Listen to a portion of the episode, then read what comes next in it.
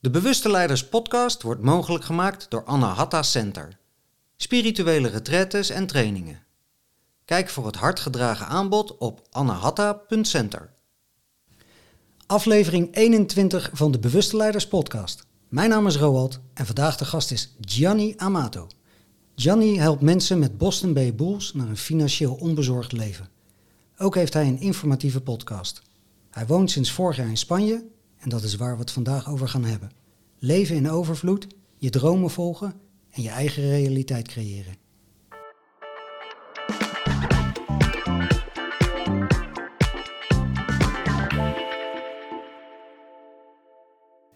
Kan je dit gesprek waarderen? Deel dan de link met vrienden en bekenden en geef dit gesprek een duimpje of een aantal sterren. Hallo Gianni. Hallo Roald. En welkom in deze Bewuste Leiders podcast. Dankjewel.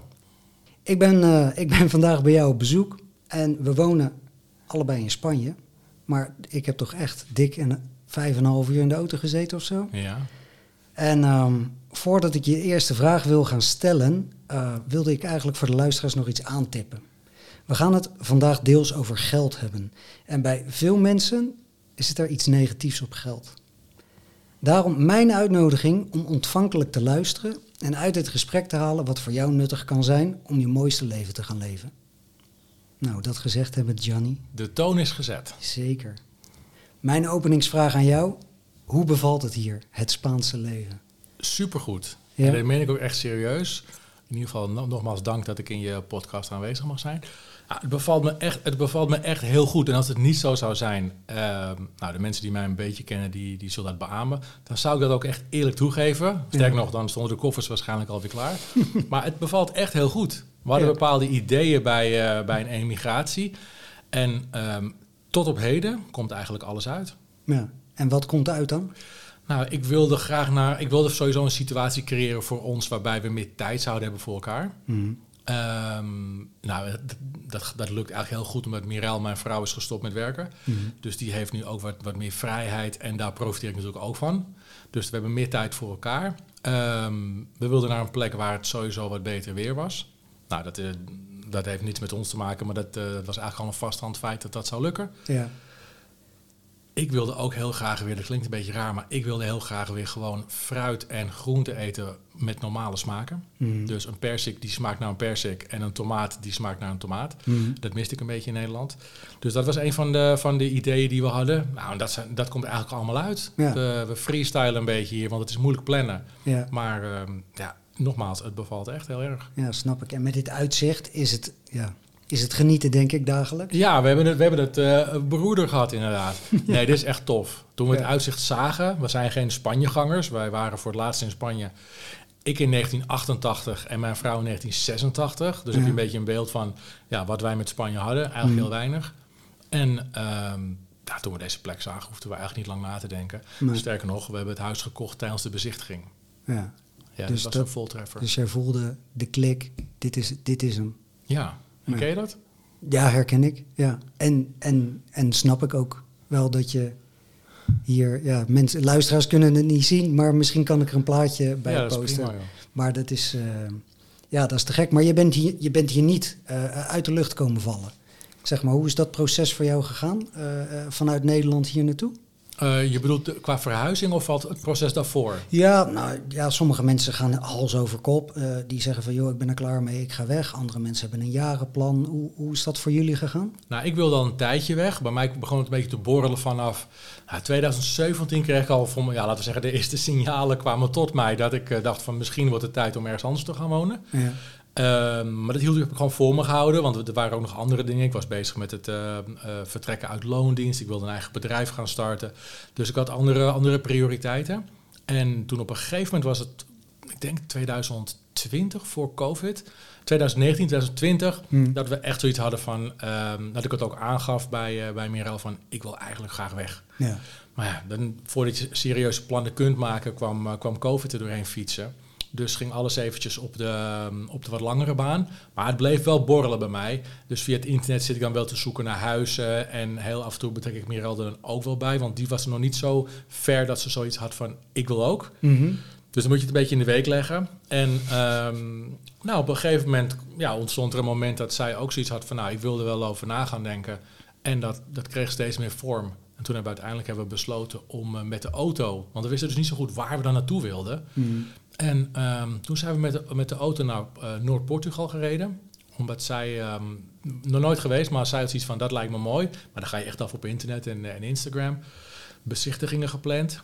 En dat was het gewoon niet. Ehm, ja, het was er voor mij te groen. En veel groen betekent doorgaans ook veel regen. Hmm. Dus ik zag dat niet zitten. Ik vond, het, ik vond de stranden niet mooi. Ik vond het heel woest en ruig allemaal. Ja.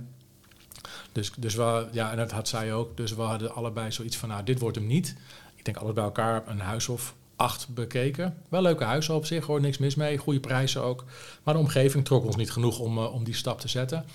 En om weer in Nederland te komen, moet je door Spanje met de auto. Ja. Dus um, ja, wij die, uh, wij die rit gemaakt. En ja, we waren een aantal dagen in Spanje. En uh, nou, de auto ging daar ook nog uh, stuk, dus we moesten iets langer blijven.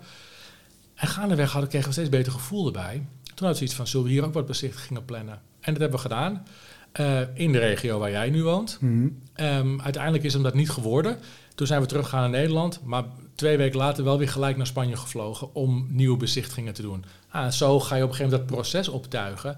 En uiteindelijk kwamen we dan in een situatie via, via, via. Uh, klinkt nu heel makkelijk, maar daar gaat wel wat tijd overheen. Ja. Dat we uiteindelijk hier terecht kwamen. En uh, ja, dat voelde gewoon goed. En ja. hebben we de, ja, hebben die stap gezet. Ja, tof. Maar je had er ook gewoon echt een financieel plan achter? Van zo wil ik dat doen? Of, uh... Nou, niet echt. We hadden wel, we hadden wel uitgedokterd dat Mirel, uh, Mirel was ambtenaar. Mm. Dus extreem op de zekerheid.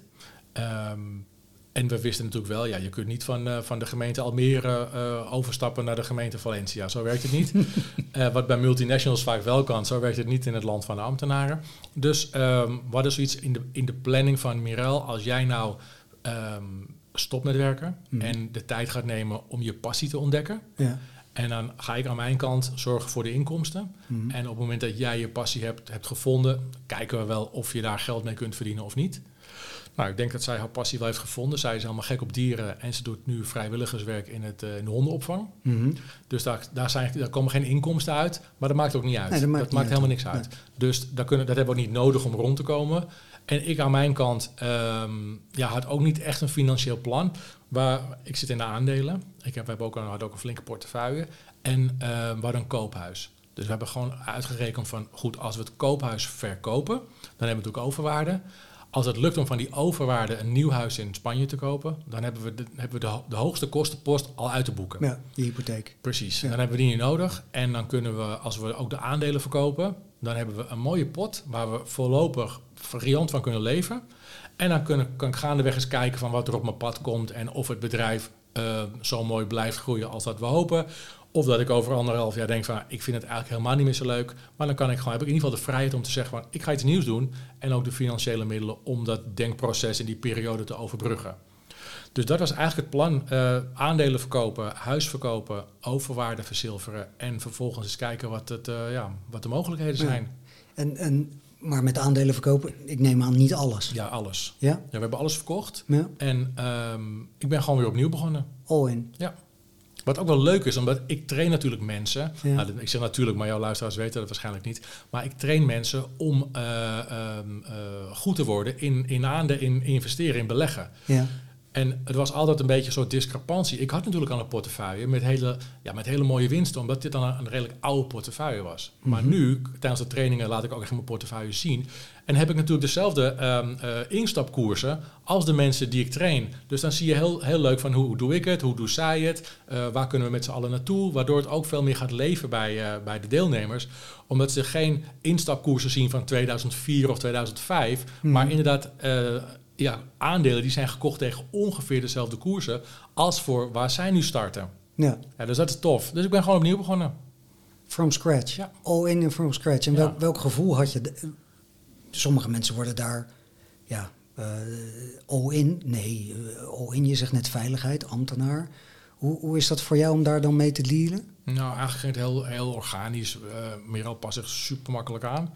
En vertrouwt er ook op dat we het, uh, in dit geval, dat het financiële gedeelte bij mij in, in uh, goede handen is. Daar doe ik ook mijn best voor. Mhm. Dus daar hoeft, daar hoeft ze zich niet druk om te maken.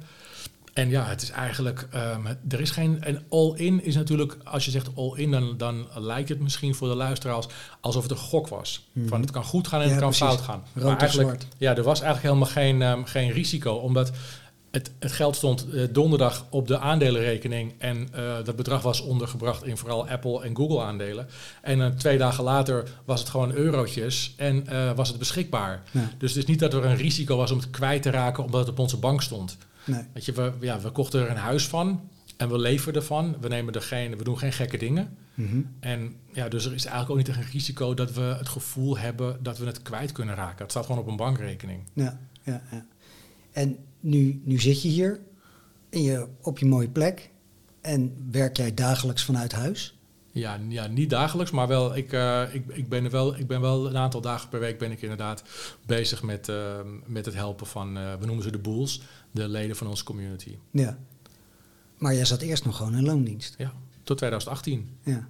En wat is jouw eigen verhaal dan? Zeg maar, stel dat iemand mensen en vooropgesteld voordat de suggestie zou kunnen krijgen dat Gianni een Instagram snel geld, nieuw geld, uh, ga op de bank zitten en uh, koop dit product en dan uh, word je slapend rijk. hoe kijk jij daar Miljonair binnen een week. Ja, dat. Allemaal aansluiten, jongens. Ja. Nee, nee, nee. Dat, nou, de mensen die mij een klein beetje volgen of die mij zullen volgen, misschien wel op basis van de podcast, dat, ze, dat mensen mij gaan volgen op, op LinkedIn. Ja. Die zullen denk ik al na drie postjes heel duidelijk zien dat ik niet bij het selecte groepje gurus hoor. Sterker nog, ik niet, ben... Niet bij de Lamborghinis en de... Nee, het is niet dat, er, dat ik een Lamborghini ga huren en met, met mijn blote bast op Instagram ga staan. Ik heb ook niet eens een Instagram-account. We hebben wel een account. Ehm, ik volg niemand daarbij. Maar voor jouw beeld, wat wij daar posten, waren hele saaie quotes.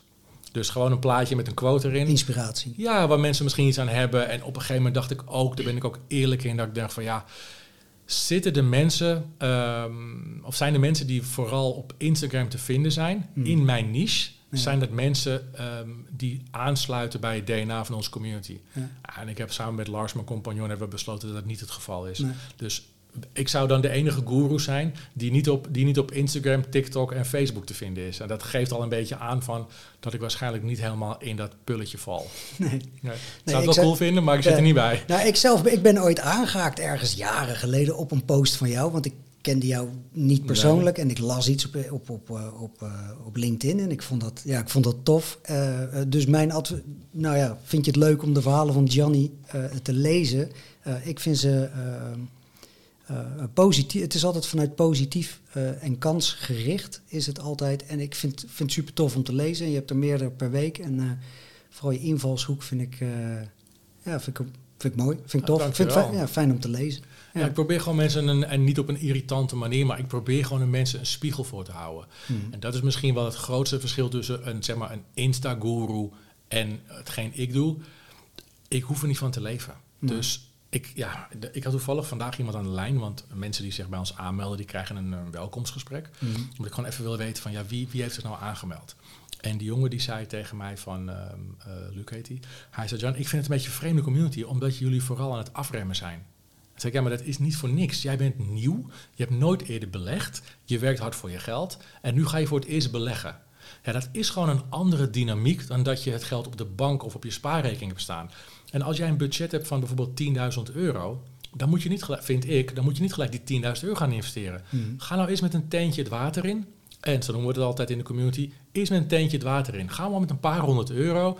En voel eens wat, wat het met je doet als een aandeel bijvoorbeeld 3% stijgt of 4% daalt. Hoe lig je dan s'avonds in je bed? Ja. Dat, is een, dat is een proces, daar moet je gewoon aan wennen. En op een gegeven moment leer je jezelf kennen. En dan heb je die 10.000 euro gaat nergens naartoe. Dan kun je altijd nog gewoon langzaam instappen. Maar het is heel belangrijk. Wij zeggen altijd: een rustige belegger is een succesvolle belegger. Dus geen FOMO, er komen iedere dag kansen. Je hoeft niet, je hoeft niet nu op, op, een, op een trein te springen en, en omdat het anders morgen weer over is. Dat is gewoon niet zo. Nee, maar wordt wel verkocht. Ja, zo wordt het wel verkocht, maar het is gewoon niet zo. Er komen iedere dag kansen. En op het moment dat je eerst investeert in kennis en die kansen kunt herkennen vanuit je kennis, mhm. dan zul je zien dat er helemaal geen haast is. De beurs gaat nergens naartoe. Pak gewoon je rust en wen aan het idee dat je begonnen bent met het bouwen aan je nieuwe toekomst.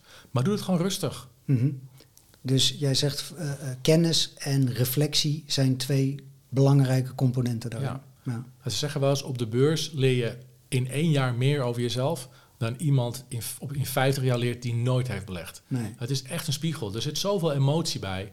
En als je dat eenmaal kunt uitschakelen en jezelf leert kennen en Mhm. dat, dat een beetje kunt kanaliseren, die emotie, ja, dan, dan zie je gewoon dat, het, dat je veel succesvoller bent. En dat is wat we nastreven. Nee. Geen gouden bergen en gekkigheid en Nee. eh, snel rijk willen worden en dat soort dingen. Doe gewoon normaal en dan komt alles goed. Ja. Nou, dat is mooi. En die loondienst, daar ben je gestopt in 2018? 18. Ja.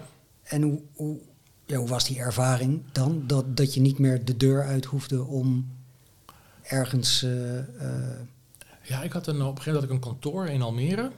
Nou, wij waren toen, ehm, in 2018 was de, waren wij in New York. En toen, ehm, daar, daar kwamen we toen graag, was de tweede keer. Was ik samen met Mirel. En toen weet ik nog heel goed, we waren toen in, eh, in Central Park. Toen zei ik, Mirel, ik wil echt, want ik had het al eerder bij haar aangekaart. hmm. En toen gaf ik aan van Mirel, ik wil weg bij mijn, huidige, uit mijn, bij mijn huidige baas. Mhm. En ik verdiende echt goed. Ik zat in de sales, ik kon het ook goed. Of ik kan het goed. En mijn provisie was goed. Eigenlijk was alles helemaal top. Je kent het wel, eh leaseauto. ehm, je bent eraan gaan leven, steeds meer provisie. Je hebt jezelf op De gegeven gouden kooi ook wel eens ja, de, de, de red race. Je naait jezelf helemaal vast op een gegeven moment. Dus ik had zoiets van, ja, eh, hoe ga ik hieruit komen? En dus ik heb het bij haar neergelegd toen we in het park zaten. Van, ik wil eigenlijk weg en ik wil iets voor mezelf beginnen, maar ik weet nog niet precies wat. Nee. Dus hij zei van, nou, gewoon doe het gewoon. Ik werk nog. We, hebben, eh, we kunnen van mijn salaris kunnen we een periode rondkomen en van het spaargeld dat we hebben. Probeer het gewoon een jaar. En als je na een jaar niks hebt bedacht, dan ga je weer gewoon terug in loondienst. Ja. Maar dat is wel een money mindset vanuit vertrouwen, Ja. niet, niet vanuit tekort. Nee, Nee. Maar jij hebt nu die beweging, jullie hebben hier de beweging naar Spanje gemaakt. ja. Maar moet je daar miljonair zijn om je droom te gaan leven? Ik denk het niet. Ik denk het niet. Ik denk dat het sowieso al heel erg afhangt van hoe je droom eruit ziet. Mhm. Zoals jij net al aangaf, we zijn net even gaan lunchen omdat we elkaar ja, een klein beetje moeten leren kennen. En eh, dan laat je inderdaad foto's zien van eh, de moestuin. Ja. Ja, de- voor heel veel mensen, en jij pakt het dan niet eh, extreem professioneel op dat het morgen allemaal af moet zijn.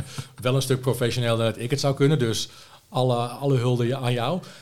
Maar ja, er zijn heel veel mensen die zoiets hebben van, en daar kom ik heel veel mee in contact, want heel veel mensen uit onze community zijn aan het emigreren of wonen al in het buitenland. Ja. En we hebben ook mensen die gewoon, is toevallig nog een collega van Mirel, die is naar Portugal vertrokken en die wilde gewoon zelfvoorzienend zijn. Ja. Die heeft gewoon de eerste, nou ik denk al, nou het zou zijn, acht, negen maanden geen stromend water en stroom gehad.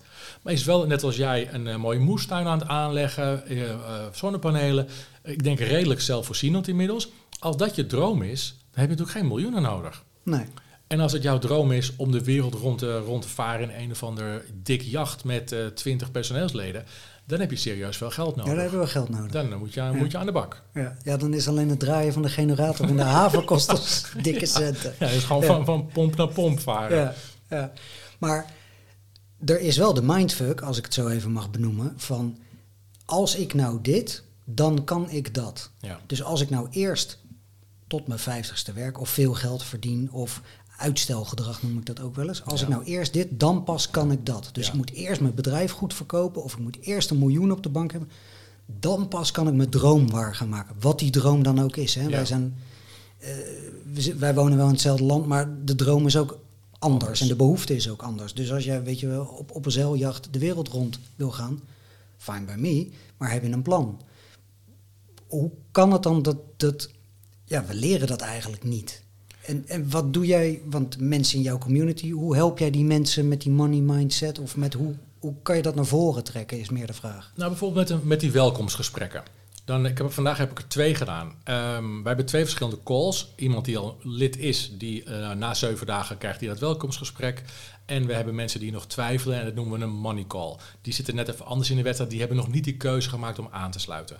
Maar bij de, in beide gesprekken vraag ik sowieso altijd deze, stel ik altijd deze vraag. Waarom zou je aan willen sluiten? Of waarom ben je al aangesloten? Wat is je einddoel? Mhm. Want mensen vragen altijd van ja, ik vind het moeilijk om een strategie te maken. Ja, dat komt omdat je verkeerd omdenkt. De mensen denken zoals jij inderdaad aangeeft, die beginnen bij nu en die denken, nou ja, ik moet dit en ik moet dit en ik moet dat om uiteindelijk zus. Mhm. Maar zo werkt het niet. Je moet, denk ik althans, je moet eerst kijken en ik, ik vind het heel leuk om gewoon met je partner eh, of met je familie, ga gewoon eens een keer s'avonds op de bank zitten of aan de keukentafel en stel gewoon eens de vraag aan, aan elkaar van hoe moet ons leven er over tien jaar uitzien? Ja, goeie, mooie vraag, Ja. toch? Ja. Hoe moet ons leven er over tien jaar uitzien? Hoe, wat zou ideaal zijn? En dan moet je, niet, moet je niet een antwoord geven van, nou ja, ik hoop dat we dan een vermogen hebben.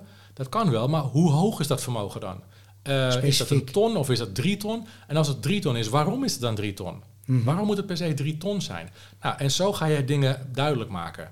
En op het moment dat je zegt van nou, ik wil eh, mijn pensioen aanvullen of eh, ik wil beleggen omdat ik een cashflow wil naast mijn salaris, waarom dan? Mhm. Dus je moet beginnen met het einddoel. Waar, hoe moet het eruit zien? Nou, plaatje X. En dan kun je heel makkelijk terug gaan rekenen. Wat moet ik dan doen om de aankomende jaren het zo in te richten dat ik uiteindelijk dat einddoel bereik? Dus eigenlijk de GPS-bestemming in je autonavigatie. Die Ja. je- en dan reken je de weg terug. Ja, Zo simpel is het voor jou. ja je moet gewoon terugrekenen. Ja. En dan in meetbare stappen. Dus iedere stap moet meetbaar zijn. Wij halen geregeld het, eh, het net op met, met onze leden. Dan zeggen we, oké, je hebt aangegeven dat je ging voor een tweede cashflow. Mhm. Maar hoe kan het dan dat je vooral in aandelen zit die helemaal geen cashflow genereren? Ja, ik, omdat ik Google voorbij zag komen. En eh, ja, leuk. Dat, dat is ook wel een goed aandeel, denk ik. Maar Google is Past, geen... het bij de, Ja. past het bij het doel? Ga je, Ja. Hoeveel Google ga je dan kopen om je einddoel te halen? Ja, Ja. niet, want ze geven geen dividend. Dus ze, geven geen, geen, ze, ze genereren geen cash voor Nee, je je. hebt alleen sell-in, sell-out. Ja, dus je, hebt alleen, je bent vermogen aan het opbouwen, maar dat was toch niet je strategie? En dan zie je inderdaad zie je ze nadenken of hoor je ze nadenken van, oh ja, fuck, ik, ik ben wel lekker bezig, alleen ik ben niet bezig met mijn einddoel. Nee. Ik moet weer terug naar de tekentafel, ik moet weer een klein beetje bijsturen. Ja. En als je het gewoon constant meetbaar maakt, Mhm. ja, dan denk ik, afhankelijk van de, het, hoe realistisch je droom is, maar als je het dan op, uiteindelijk meetbaar maakt en je gaat niet helemaal overboord, dan denk ik dat iedereen met de juiste mindset, dat geloof ik ook oprecht, uiteindelijk zijn ja, zijn beste leven, het klinkt een beetje, een beetje eh, zweverig, maar in ieder geval zijn droomleven kan leven. Ja. In ieder geval het einddoel kan behalen. Dat geloof ik ook echt. ja, en wat het dan ook, wat het dan ook is. Ja. Hè? Maar is dan de mind, de money mindset, is die dan ook bepalend voor hoe groot je doel kan zijn? Krijg je ook mensen die zeggen van ik wil binnen drie jaar wil ik eh 5 miljoen op de bank Ja. hebben staan? Ik krijg bijvoorbeeld mensen die zeggen dan van... ehm, ja, Johnny, tof, ik zit, bij, ik zit bij de community... en ik, ben, ik heb er hartstikke veel zin in. En ehm, dan, ga ik, dan vraag ik me, wat is dan je einddoel? Ja, mijn einddoel is, ik wil heel graag, heel graag... tegen me, bijvoorbeeld over 15 jaar wil ik heel graag 5 miljoen aan vermogen hebben. Oké, dat vind ik al stevig, maar wie weet hoeveel geld ze verdienen. Ik kan die aanname niet doen. Dus dan vraag ik, hoeveel ga je dan investeren per maand? Ja, ik ga zeker wel 150 tot 175 euro per maand investeren. Dan ben ik gewoon heel eerlijk. Het is bijna onmogelijk om met die investering naar de 5 miljoen te groeien in zo'n korte tijd. Dan ben ik gewoon eerlijk. Als dat echt je droom is, dan wordt, jouw dan wordt jouw verhaal bij ons een, een, een heel naar, nare ervaring. want gaat kunnen je niet- niet helpen. nee, Nee, nee, dus dan wordt het een heel negatief verhaal voor je.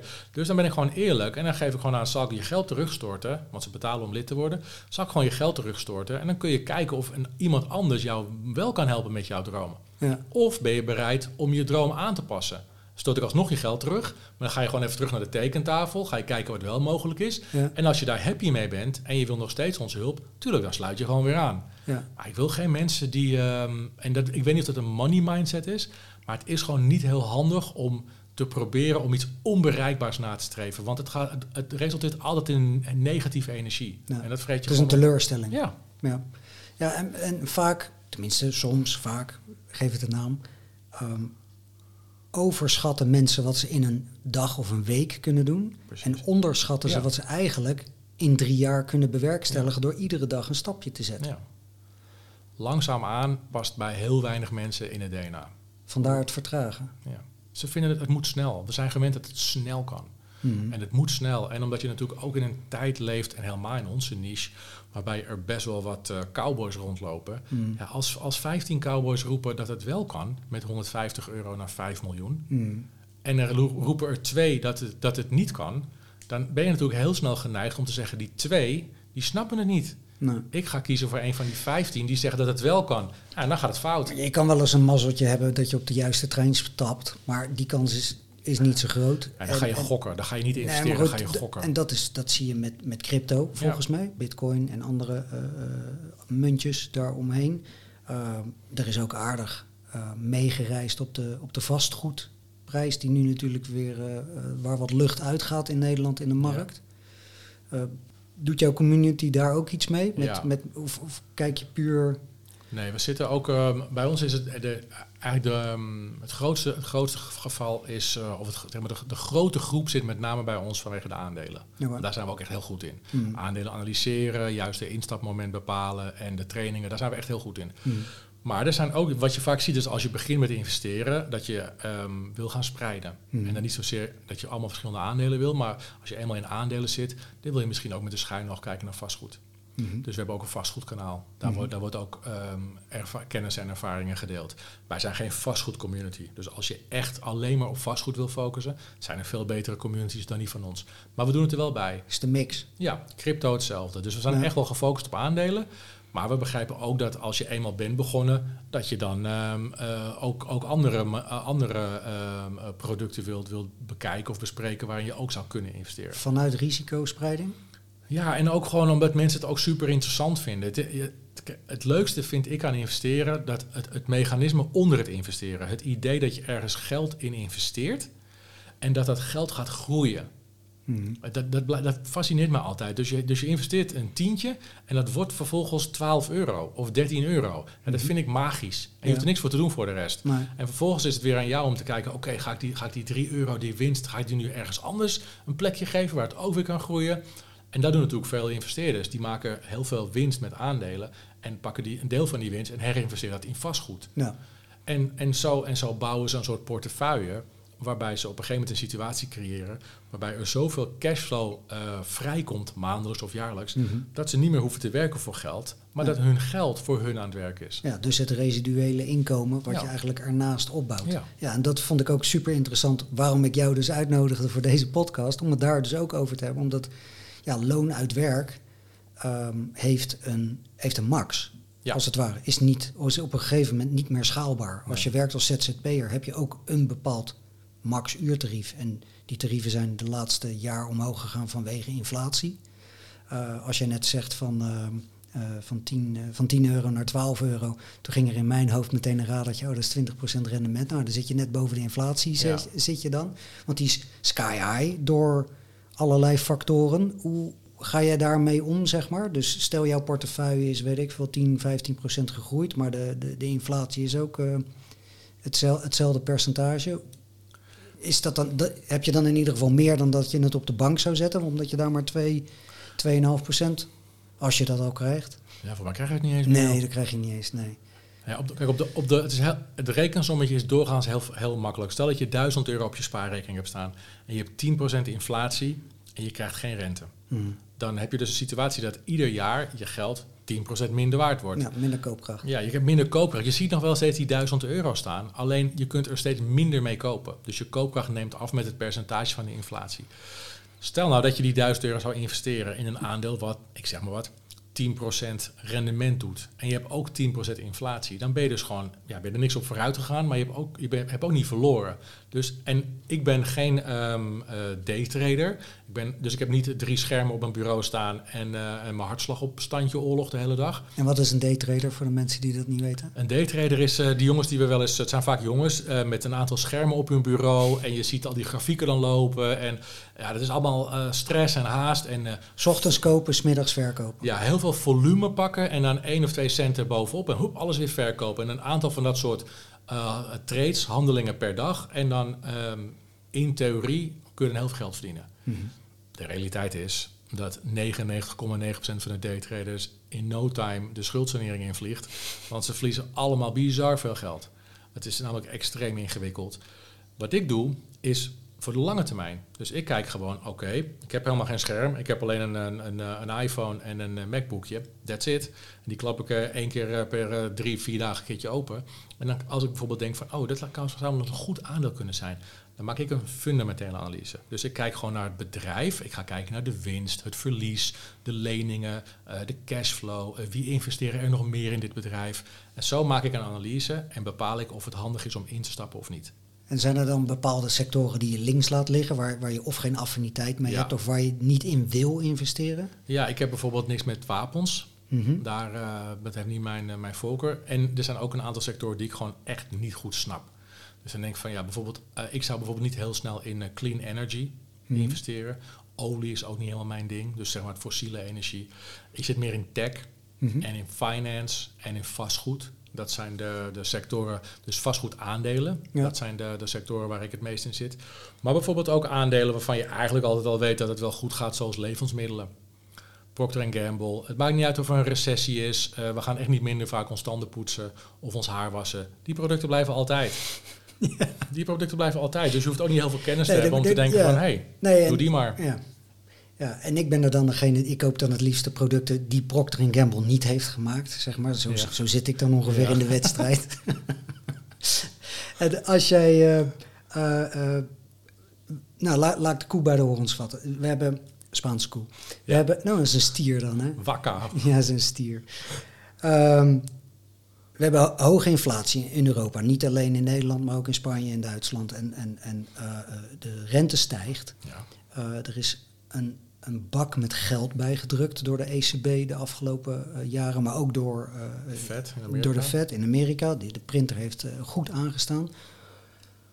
Hoe, hoe beïnvloedt dat de markt nu? Ge ik zeg wel eens, geld is waardeloos geworden. Zeg maar, het, het, een miljoen is het oude tonnetje. Ja, kijk, als je inderdaad kijkt voor wat je kunt... We hebben vanaf 1973 hebben we alleen maar... Ik kijk even naar mijn boek. 71. Vanaf 1971 is de goudstandaard losgelaten. Ja. Vroeger was het zo dat het geld dat werd gedrukt had dezelfde waarde als, of het was, was net zoveel waard Gekoppeld als het goud, goud dat in de kluizen lag. Ja. Dat hebben ze op een gegeven moment hebben ze dat losgelaten en gingen de geldprinters aan. Waardoor je een situatie kreeg dat, dat de inflatie heet, waardoor je dus steeds minder kunt kopen voor je eurotje. Mm -hmm. We kennen allemaal het verhaal van opa en oma die voor 15 gulden een huis huurden. Ja, dat, uh, die vliegen gaat niet meer op. dus dat, uh, dat is niet te doen. Um, en dat is, dat is inflatie. We kunnen nog steeds een huis huren, maar die 15 gulden is niks meer waard. Zeg maar die 7 euro, daar kunnen we geen huis van huren. Daar kunnen we een potje pindakaas verkopen. Nou, de duurste Mercedes in mijn geboortejaar kostte 45.000 ja. euro. Gulden, sorry. Gulden, 45.000 gulden. Voor de 4 ton of zo? Nou, Misschien wel meer zelfs. Maybach, ik weet het niet. Ja, ik ja. weet niet, wat ga je doen dan? 8 ton? ja, ik weet, ik weet het niet eens, maar in ieder geval geen 45.000 euro. Nee.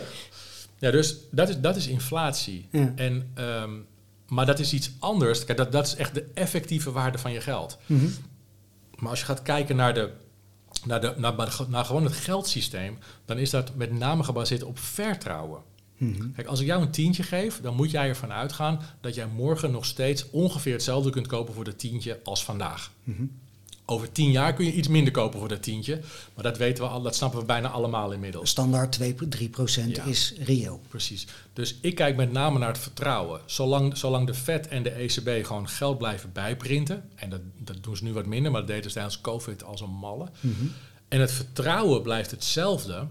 Ja, dan, dan is er eigenlijk niks aan de hand. Pas op het moment dat de mensheid vertrouwen verliest in het feit dat het tientje van vandaag morgen niks meer waard is. Mhm. Zoals we bijvoorbeeld in Argentinië hebben gehad in de jaren negentig. Of ehm, in een aantal Afrikaanse landen, waar je met een kruiwagen vol briefjes een half brood kon kopen. Ja, en de volgende dag had je drie kruiwagens nodig. Kijk, dan is het vertrouwen weg. Maar zolang dat in, in de eurozone en in Amerika nog niet het geval is, en ik zie dat ook niet zo snel gebeuren, ja, is, is denk ik het geldsysteem. Natuurlijk, het piept en het kraakt. Precies. En het fundament is zo verrot als ik weet niet wat. Ja. Maar het vertrouwen is er nog wel. Kijk, Omdat, de belangen, omdat de belangen ook te groot zijn. Ja, we zitten helemaal in elkaar verweven. Ja. Stel, je kunt het systeem ook niet in elkaar laten storten. Want wat ga je dan bijvoorbeeld doen met die hypotheken? Als jij nog een ton moet aflossen. Hmm. En eh, die ton is morgen nog maar, om wat voor reden dan ook, 6000 euro waard. Mhm. Maar je hebt toevallig ook een paar gouden ringen liggen. En die gouden ringen hebben hun waarde wel gehouden. En die wissel je dan Ja, om. dan zeg je, oh ja, die hypotheek van een ton, die wissel ik even om voor drie trouwringen. Jongens, toeledoki.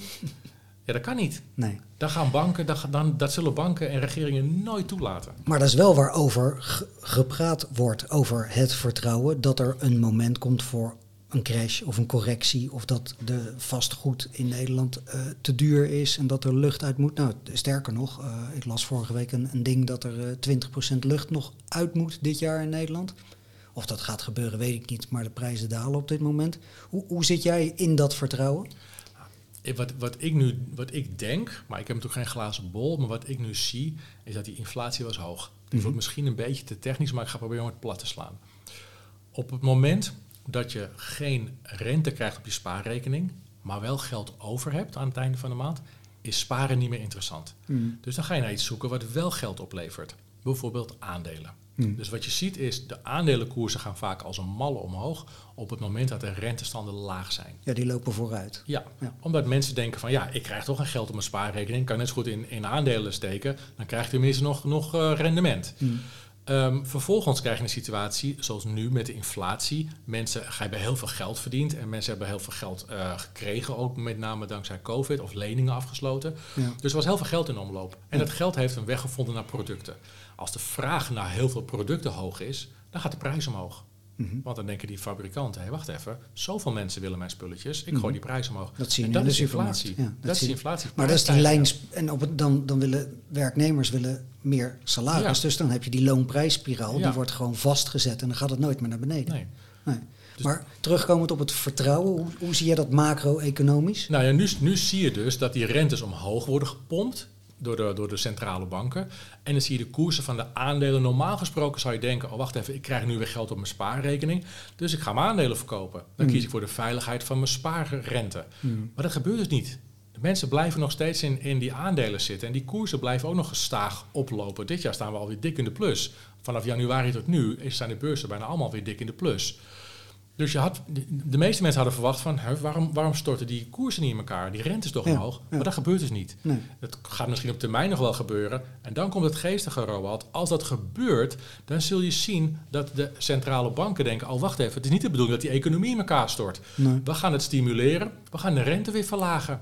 Ja, en dat kunnen ze alleen maar doen door hem nu eerst te verhogen en later weer te verlagen. Maar, maar vind je niet dat het te laat is gebeurd? Nee, ja, dan wil ik het niet uh, daar. ik denk het niet om nee? te zijn. Ik, nee, ik heb niet het idee dat er. Um, kijk, hebben, er zijn best wel wat mensen die het financieel zwaar beginnen te krijgen. Maar we hebben een hele rare paradox waarbij er nog steeds een tekort is aan um, arbeidsplaatsen. Of nee, dus, dus arbeidskrachten. ja, arbeidskrachten. Sorry, ja arbeidskrachten. En dat hebben we nooit eerder gehad. Een situatie waarbij we eigenlijk een, recessie zouden moeten hebben. Mhm. Alle seinen staan op donkerrood. Ja. Maar er is een tekort aan arbeidskrachten. Mhm. Dus mensen kunnen gewoon morgen een nieuwe baan vinden waar ze nog meer salaris krijgen. Er wordt gevochten om, om poppetjes mhm. door de bedrijven. Dat hebben we nooit eerder meegemaakt. En zolang die, die extreem vage balans uh, het houdt, is er niet zoveel aan de hand, denk ik. Nee. Nou, is dit, jouw, dit is jouw visie. En er zijn mensen, Klaas Knot zat van de week ook met zijn visie. Uh, en dat is een, een, visie, zeg maar. En je kan ook mensen in je omgeving ervaren die, die, die minder positief gestemd zijn dan jou. Hoe, hoe ga je daarmee om? Hoe trek je dat? Nou, ik denk dat wij hebben de, in de community hebben we een aantal mensen die denken dat er geen crash gaat komen. Ik heb mhm. heel lang op het spoor gezeten van het stort een keer in jongens, hou cash achter de hand. Mhm. Want als het instort en de prijzen gaan naar beneden, is het natuurlijk heel interessant voor ons om, bij te kopen. aandelen van goede bedrijven te kopen. Want dat die tijdelijk even in zwaar weer zitten, is voor ons natuurlijk een cadeautje. Dan kunnen we eh, in de aanbiedingenbak shoppen. Um, Noem je dat zo? Ja, dan, eh, als, als goede bedrijven in de aanbieding zijn, is voor ons een cadeautje. Want we weten al, die gaan op termijn toch weer stijgen. Dus dan zitten we vooraan voor een habacratie. Zo, zoals april uh, 2020. Ja. Nou, toen hebben wij echt, zijn we echt met een, met een sleepnet door die, uh, door die beurs heen gegaan. hebben we echt een, hele dikke klapper gemaakt.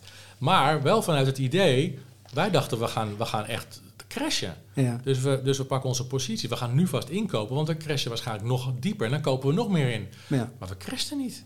Het ging daarna weer heel snel omhoog. En dat had ik niet verwacht. Ik zit altijd een beetje aan de pessimistische kant. Ik heb ook een hele lage risicotolerantie. Mm Maar sommige mensen die denken altijd in Gouden Bergen, die denken van ja, nou, het kan niet op, de, de, de bomen groeit in de hemel. En die, ja, die hebben een wat ander verhaal dan ik. En ik wil niemand uh, depressief maken. Maar ik denk nog steeds, er moet ergens een keer een correctie komen. Ja. Maar ik weet niet wanneer. Ik had hem al lang verwacht. Ja. Dus ik weet gewoon niet zo niemand heeft een glazen bol. Nee, niemand heeft een glazen bol. En de mensen die denken dat ze, die zeggen dat ze precies weten wat gaat gebeuren. Als het echt zo zou zijn, waren ze al miljardair. Ja. En dus ik geloof daar helemaal niks van. Ik, uh, je moet in je strategie altijd ruimte houden voor een stukje wat als ik het mis heb. Ja waarde. Ik weet dat jij van waarde houdt en waarde toevoegen. Ja. Heb jij een definitie van waarde toevoegen? Of tijd voor geld? Of hoe ja, we hadden net even tijdens de lunch hadden we het inderdaad over of je, ehm, of je beseft dat je in een situatie terecht bent gekomen waarbij je gewend bent aan het idee dat je gewoon betaald wordt voor je aanwezigheid. Tijd voor geld? Ja, of dat je. Dat geld je voor tijd, sorry. Ja, geld voor tijd, ja. Of dat je wordt, dat zeg maar het uurtje factuurtje. Mhm. Of dat je langzaam maar zeker moet gaan begrijpen dat we in een wereld terecht zijn gekomen waarbij je steeds meer betaald gaat worden en beoordeeld gaat worden op de waarde die je toevoegt. Ja. En ik denk, ja, als je het hebt over het begrip waarde, ik heb er nooit echt heel lang over nagedacht, maar ik denk, ja, als je van iets meer kunt maken, dan, uh, dan voeg je waarde toe. Mhm. Dus er is, er is iets en jij komt binnen en je bent in staat om daar iets meer van te maken. Om dat Mhm. ja, letterlijk waardevoller te maken voor de mensen die daar ook gebruik van willen maken of de mensen die daar afhankelijk van zijn. Dan voeg je waarde toe. En, Ja. ja. en dan, dan heb je het over heel andere verdienmodellen. ja. En vind je dat een hoop mensen zichzelf op waarde schatten? Nee, ik denk dat 90% misschien wel meer totaal geen idee heeft van wat ze waard zijn. Ja. En hoe komt zo'n uurtarief dan tot stand? Ja, ik denk, en ik ga nu een klein beetje chargeren, maar ik zie het in mijn wereld, vooral bij vrouwen, ehm, ja, een soort chronische zelfonderschatting. Wat mij opvalt is als mannen een bedrijf beginnen, Mhm. dan denken ze gelijk sky's the limit. En eh, ik ben eh, zeg maar eh, door onze lieve Heer naar aarde gezonden om de mensheid te helpen. En hier gaan mensen grof voor willen betalen. Ja. Die zitten vaak eerder in een soort overschatting van hun eigen kunnen. Mhm. Maar goed, daar tegenover staan dat er heel veel dames, en het, het, het is natuurlijk gemeleerd, het, ik, ik chargeer nu eventjes, maar je ziet vaak bij, bij de vrouwen dat zij zichzelf onderschatten. Mhm. En als zij beginnen met het idee over ik ga een bedrijf beginnen, dan beginnen ze doorgaans niet met een marketingplan of met, de, met, hunzelf, met zichzelf op waarde schatten, maar ze beginnen met het designen van een logo. Ja. Wat totaal niet belangrijk is voor de waarde van je bedrijf. Mhm. Weet je, en op het moment dat jij aan je omgeving gaat vragen van ja, wat, wat vind jij dat ik als uurtarief moet hanteren? En dat zijn doorgaans ook allemaal mensen die eigenlijk helemaal niet thuis zijn in jouw niche en helemaal niet eens goed weten hoeveel waarde jij vertegenwoordigt. Dan ga je vaak hele lage bedragen krijgen. Omdat het in de perceptie van, van die mensen om jou heen is bijvoorbeeld vier tientjes per uur. Dat is een serieus bedrag. Mhm. Ja, die zitten vaak in loondienst. Ja. Die verdienen drie tientjes per uur. Maar die hebben niet door dat de werkgever, et cetera, al heel veel kosten voor zijn rekening. Eigenlijk verdienen ze vijftientjes Ja. per uur. Ja. Precies. Dus ja, ik zou gewoon. Ik, ik kijk altijd van waar zitten de meeste concurrenten. Want wij zijn in Nederland ook altijd op zoek naar. Ja, ik wil wel iets beginnen, maar het liefst iets wat er nog niet is. Mhm. Ja, fijne wedstrijd, dat lukt je nooit. Succes. Alles is al een keertje gedaan in dit universum. En in het allerberoerdste geval dat je wel iets bedenkt wat er nog niet is, dan staat het jaar daarop, als het een succes wordt, het jaar daarop staat een groot bedrijf op de stoep. En- Google was ook niet de eerste Ja. zoekmachine. Nee joh. Nee. Die grote jongens kicken je er of uit de markt of ze nemen je over. Als je echt een goed plan hebt. Dus alles is er al zo'n beetje. Ja, dan zou ik kijken, als ik voor mezelf zou willen beginnen en ik kan iets goed, gooi jezelf in een vijver waar het krioelt van de concurrenten. En zorg dat je in die vijver de beste wordt. Mhm. Het voordeel is ook dat je al gelijk inzicht hebt in hoe groot is die vijver. Dus hoeveel markt is er? Mhm. Is, het, is het realistisch om te denken dat je er een, een mooie boterham aan kunt verdienen? En je ziet meteen al je concurrenten. Wat vragen zij dan? Ja, marktcijfers zijn Ja. beschikbaar. Ja. En dan moet je eerlijk tegen jezelf zijn. Ben ik beter dan deze, dan deze concurrent? Of heb ik nog stappen te zetten? Als hij 5000 euro eh, voor zijn dienst vraagt en ik lever een beetje dezelfde dienst, mag ik ook al 5000 euro vragen? Of moet ik nog stappen zetten? Of ben ik veel beter en kan ik 9000 euro vragen? Dan heb je al een klein beetje een benchmark. Nou, vanuit het niets 9000 euro vragen, daar voel ik dan gevoelsmatig bij van nou, begin nou eerst dan met 3500 euro. En ook dan, als je heel goed bent? nee, maar dat weet je nog niet, want je bent nog niet begonnen. Maar je kunt nog wel afmeten aan, aan concurrenten dat je denkt van ja, dat, die vullen eigenlijk niet de, de gaatjes die ik wel vul. Ja, maar stel je hebt nog geen bereik. Ja. Je hebt nog geen, iedereen begint op nul. Ja. Weet je wel, eh, de, de, de- zelfs de grootste accounts op eh, Instagram en YouTube met miljoenen volgers, die zijn op nul begonnen. Ja. En soms gaat het snel, soms gaat het wat langzaam. Dus dat, dat proces, dat, ja, dat groeit dan. Maar stel, je begint vandaag en je hebt nog niet zoveel ervaring. Dan vind ik het knap dat als je dan bijvoorbeeld die dienst voor 9, 9k zou kunnen verkopen. Dan ben je of een hele goede salesman. Maar dan moet je daarna nog wel leveren, zeg Ja. maar. Dus ja, je moet wel die waarde leveren voor die 9K, vind ik. Tenminste, ja, dat vind ik ook. Dat vind ik ook. Weet je wel, als je het ervoor vraagt, moet je het ook voor leveren. Anders vind ik het eigenlijk een beetje oplichting uh, ja. uh, die kant op. Dan krijg je dat, uh, dat imposter syndrome. Wat je ja. tegenwoordig ook steeds vaker ziet. Dat mensen hoge um, salarissen krijgen. En, of verdienen. En daar inmiddels een beetje ongemakkelijk gevoel bij hebben. Omdat ze denken van ja, ben ik dit wel echt waard? Mhm. Of, of worden de mensen die ik help misschien een klein beetje door mij opgelicht? Mhm. Ja, ik denk of je nou nieuw bent of, of uh, al in de markt zit, als jij iets hebt wat echt gewoon een enorme waarde is voor de mensen. En ik kom uit de sales, dus bijvoorbeeld een simpel sommetje. Als ik een sales training geef aan een bedrijf, of ik nou nieuw ben of, of al helemaal senior. Maar ik heb hele goede stof, hypothetisch. Ik heb hele goede lesstof. Mm. En een bedrijf vraagt of ik zo'n team wil trainen. En ik, ik, ik praat met zo'n directeur en ik zeg, wat zou het jou opleveren als zij echt die stof zouden, zouden gaan gebruiken? En hij zegt, nou, dat zou mij op jaarbasis uh, twee ton opleveren.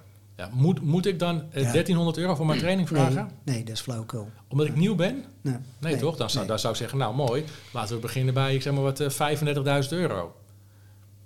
Dan heb jij een mooie boterham, ik heb een mooie boterham. En dan kunnen we kijken daarna hoe we het gaan fine-tunen. En misschien kunnen we opschalen. Maar laten we dan een situatie creëren waarbij jij een mooie winst gaat draaien. Ik ook lekker kan leven. Mm -hmm. En dan gaan we daarna lekker, lekker doorknallen met z'n allen. Ja. Ik zou er niet mezelf, omdat ik nieuw ben, laag in de markt zetten. Oh nee, zeker niet. Nee, zo bedoelde ik het ook niet hoor. Oh, dat dacht ik. En nee, nee, nee, nee.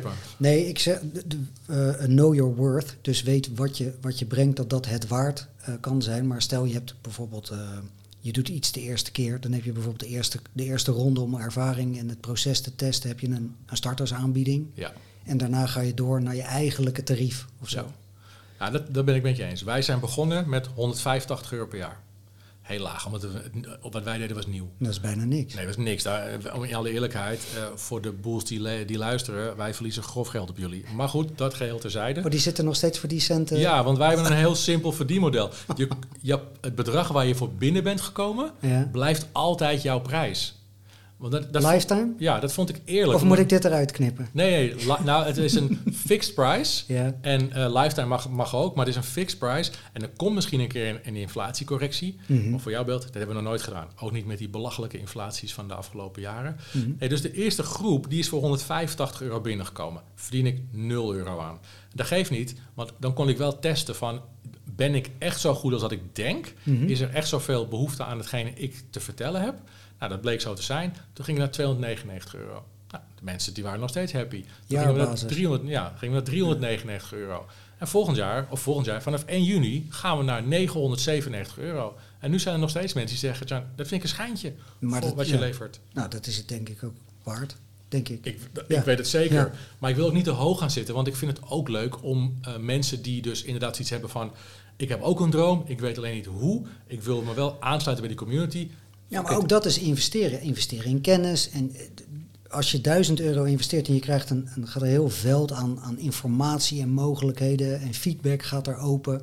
Uh, en je kan met die duizend euro kan je 20.000 euro verdienen. Ja. Nou, dat is een goede, goede investering. Dat is een super goede investering. Dat hoeft mijn kind van zeven niet uit te leggen. Nee, dat is een super goede investering. Maar ik heb ook met Lars besproken, kijk, wij willen het gewoon relatief laag houden, zodat we niet zoveel mogelijk mensen naar binnen kunnen krijgen, want we zijn redelijk selectief, maar dat we wel uh, het openstellen voor een, een, flinke vijver aan mensen. Mm -hmm. uh, omdat er ook heel veel mensen zijn die nu wel inderdaad die 1000 euro kunnen uh, missen, bijvoorbeeld hun vakantiegeld, mm -hmm. eenmalig investeren in het membership, maar nog niet de middelen hebben om heel snel door te groeien naar 20, 30, 40.000 euro. Ja. Maar daar hebben ze wel al, zijn ze wel al binnen Mhm. en kunnen ze langzaam wennen aan alles wat we bijvoorbeeld net bespraken. Ja. Dat ze al een beetje begrip, ja, en ze zitten natuurlijk in een vijver vol met kennis, dus je, gaat, je ontwikkelt je veel sneller. Ja. Dus dan denk ik van ja, dan, dan hoeven we, en wij hoeven er natuurlijk ook niet keihard van te leven. Lars heeft uh, gewoon zijn inkomsten uh, buiten de boels. Uh, ik leef van de aandelen. Dus dit is niet voor ons een verdienmodel. Dus Nee. we hoeven niemand het vel over de neus te trekken. We willen gewoon een toffe community optuigen. Ja. Waarbij iedereen gewoon lekker zijn weg vindt en succesvol is. Ja. En successen met elkaar deelt. Ik vind dat tof.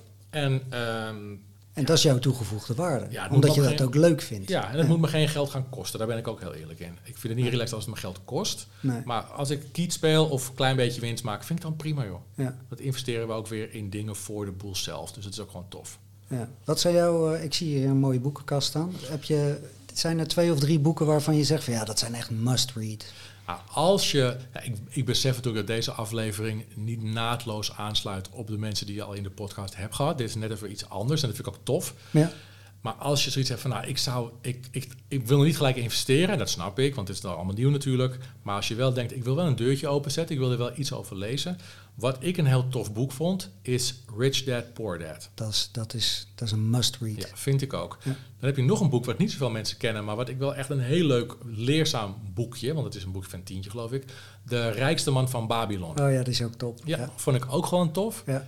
En ik heb laatst heeft iemand mij dat boek ook getipt en ik heb het nu ook gelezen. En ik vond het ook echt een heel leuk, uh, leuk om te lezen. En ook allemaal weer nieuwe, nieuwe uh, deurtjes die in je hoofd open gaan. The Psychology of Money. Oké. Okay. Is ook tof. Uh, dat is van Morgan Housel. Ook een echt een investeerder. Ja. En nu, geen hele grote, geen beroemde, geen uh, 70 miljoen uh, volgers op Instagram. Beetje undercover, maar hij Mm. doet lekker zijn dingetje. En hij heeft door de jaren heen mooie verhalen verzameld. Nee. En die heeft hij in een boekje ge, uh, gepend. Ja. The Psychology of Money. En het leuke is, je her, ook al of je, denk je van jezelf... ik heb helemaal niks met geld en ik heb geen money mindset... en ik wil niks met aandelen te maken hebben, wat oké okay is... dan nog zul je in dat boek dingen van jezelf herkennen... dat je denkt, hé, dat doe ik ook. Ja. Wat onhandig. En ja, maar ja. Nou, Rich Dad Poor Dad was voor mij echt dat was een game changer. Voor mij ook. Omdat ik anders naar geld ging kijken. Ja. En ik heb vroeger ook heus wel met grote bedragen en dit en dat. Maar nadat ik dat boek twee keer had gelezen, ja, toen ging ik er serieus anders naar kijken. Ander leuk boek waar uh, Suzanne en ik uh, ons uh, bedrijf op hebben, op hebben gebouwd is de 4-Hour Workweek. Zie ja, ik hier die heb ik nog niet gelezen. Oh, die hebben we nog niet gelezen? Nee, die staat hier wel, die heb ik nog niet gelezen. Nou, ik vind het een prachtig boek. Tim, Timothy Ferris heeft dat boek geschreven. En um, um, mijn, onze bedrijven van Suzanne Meij zijn eigenlijk op Rich Dad, Poor Dad, 4-Hour Workweek en Master Your Mindset van Michael Pilarczyk. Oh, ja. Dat is eigenlijk een, die drie boeken bij elkaar, door elkaar geschud, is eigenlijk een beetje de basis van hoe, hoe we dat hebben neergezet. En het mooie van 4-Hour Workweek, je moet het niet te letterlijk nemen. Nee, mensen. nee, het, is, nee. het is een concept. Het is een concept en die Timothy is een keiharde workaholic. Maar het concept van hoe kan je een systeem opbouwen een, een, pijpleiding eigenlijk, in plaats van dat je emmers water gaat halen. Hoe, hoe, leg ik een, een, een, pijplijn aan met een kraan en ik kan die kraan die kan ik opendraaien, zeg maar, om mij te faciliteren in dat ik kan doen wat ik echt tof vind. En daarvoor moet je een keuze maken, moet je soms hard knallen, Ja. werken, het werk doen. Ja, En uh, soms keihard genieten uh, van wat het je oplevert of wat, wat het je brengt. Zodat je dus ook daadwerkelijk je mooiste leven leeft en niet alleen maar hard aan het werk bent. precies. Dat is wel, ik ga hem lezen, want ik heb nu toevallig geen boek. Nee, Dus ik zit te wachten op... eh, we hebben hier geen bol.com, dat levert niet in Spanje. nee. En ik heb nog geen Amazon-account. Dus ik had zoiets van, ja, eh, er komt voorlopig ook niemand langs die een boek voor me mee kan nemen. nee. Dus ik ga, ik ga dit boek lezen. Ik ben nu in een boek ben ik bezig van eh, Geert Mak. Ja. Over John Steinbeck. Die heeft in de jaren 60 heeft hij een tour gemaakt met zijn omgebouwde truck en zijn hond. Is hij door Amerika gaan rijden. Ja. En daar heeft hij een verslag van gedaan. Tof boek. Maar Geert Mak heeft dat in de jaren 80 of een jaar, nee, rond 2010 Ja. ook nog een keer gedaan. Oké. Ja, ik vind zijn boeken normaal gesproken wel leuk, maar ik kom hier wat moeilijker in. Dus Ja. ik ga hiermee kappen. Ik ga die, eh, ja, ik wist niet eens dat ik hem had, joh. Ja, ik ga een Nee, ik zie hem daar Ja, staan. ik heb brede helft boeken, die moet ik nog uitpakken. Ja. Maar omdat ik hier geen boekenkasten heb nog, dacht ik Nee. van, nou, laat maar even in de dozen zitten. Ja. Maar dat is wel goed, dan heb ik in ieder geval weer een boek om te lezen. Ja. Dat ga ik doen. Ja, hij raadt hem dus aan. Ja, absoluut. Absoluut. Top. absoluut ja. En wel in het achterhoofd dat het een concept is. Ja. ja. Ehm, maar eigenlijk mijn afsluitende vraag aan jou, Gianni, is: wat is bewust leiderschap voor jou? Ja, die stel je in al je podcasts, hè? Bijna wel. En ik heb geluisterd Vergeet hem ook wel eens hoor. Ja, oh ja, ik heb gisteren door jou, ben ik door jouw podcast heen gaan browsen. Ja, Wat is bewust leiderschap voor mij? Ja. Ja, ik moet heel eerlijk zeggen, ik heb daar nooit echt over nagedacht. Pas sinds gisteren dat het me triggerde, dat ik dacht van ja, ik weet eigenlijk niet wat ik op moet antwoorden. Ik denk, ja, leiderschap, ja, leiderschap vind ik al wel een redelijk moeilijke. Hmm. En bedoel je dan leiderschap richting anderen of leiderschap over je eigen leven? Nou, dat is, dat, dat, Oh gewoon niet Nou, accountable goeie- zijn. Nou, dat is een goede vraag. Kijk, voor mij, na alle gesprekken die ik eh, heb gedaan, het was mijn doel om er 20 te hebben. Dit is nummer 21. En eh, om er minimaal 20 te doen. En hetgene wat ik er eigenlijk na aflevering 11 al wel uit had gehaald, was van, weet je wel, bewust leiderschap is altijd accountable voor je eigen shit. ja, Weet je wel, persoonlijk leiderschap, dat is waar het begint. Als je geen persoonlijk leiderschap hebt, hoe ga je dan leiding geven aan een ander? precies. Ja. Maar dat is dan een beetje mijn definitie. ja, maar zo zit ik er ook in. Ik denk als ik, als ik voor mezelf nadenk over bewust leiderschap, ja, dan wil ik inderdaad accountable zijn. Ik wil verantwoordelijk zijn voor de fratsen die ik uithaal, zal ik maar even zeggen. Ik wil ook als iemand er naar zou vragen, ondanks dat ik niet heel veel geef om de mening van een ander, maar als iemand er om zou vragen van John, waarom doe je dit? Of wat is jouw motivatie om dit te doen? Dan vind ik ook dat als ik bewust leiderschap moet tonen, dat ik zo'n vraag ook moet kunnen beantwoorden. Dus ik moet na hebben gedacht over waarom ik iets doe, wat de reden daarvan is en het doel dat ik wil bereiken. Ik denk dat dat, dat, dat voor mij bewust leiderschap is. Dat ik het aan een vierjarig kind kan uitleggen, bij wijze van spreken. Van ik doe dit, want ik denk dat dit, dit en dit. En dat moet uiteindelijk resulteren tot dit. Ben je dat met me eens, kleine jongen? En als die kleine jongen dan zegt, ik snap wat je zegt, Johnny. Dan denk ik dat dat voor mij een vorm van bewust leiderschap is. Niet te wollig, niet te ingewikkeld. Plat slaan en knallen met die handel. En accountable zijn. Geen smoesjes achteraf. Nee. Wij zeggen altijd in de sales, winnaars hebben een plan, verliezers hebben een excuus. Ik vind dat een mooie af, uh, afsluiting, Johnny. Ontzettend bedankt voor je gastvrijheid. Graag gedaan. Jij ook bedankt voor de uitnodiging. En je ontvangst hier. En uh, dankjewel voor het mooie gesprek. Dankjewel. Vind je dit een mooi gesprek? Deel het dan en abonneer je op het Bewuste Leiders podcast kanaal. Zo mis je zeker geen aflevering. Dankjewel voor het luisteren en tot de volgende keer. De Bewuste Leiders podcast wordt mogelijk gemaakt door Anahata Center. Spirituele retretes en trainingen. Kijk voor het hardgedragen aanbod op anahatta.center.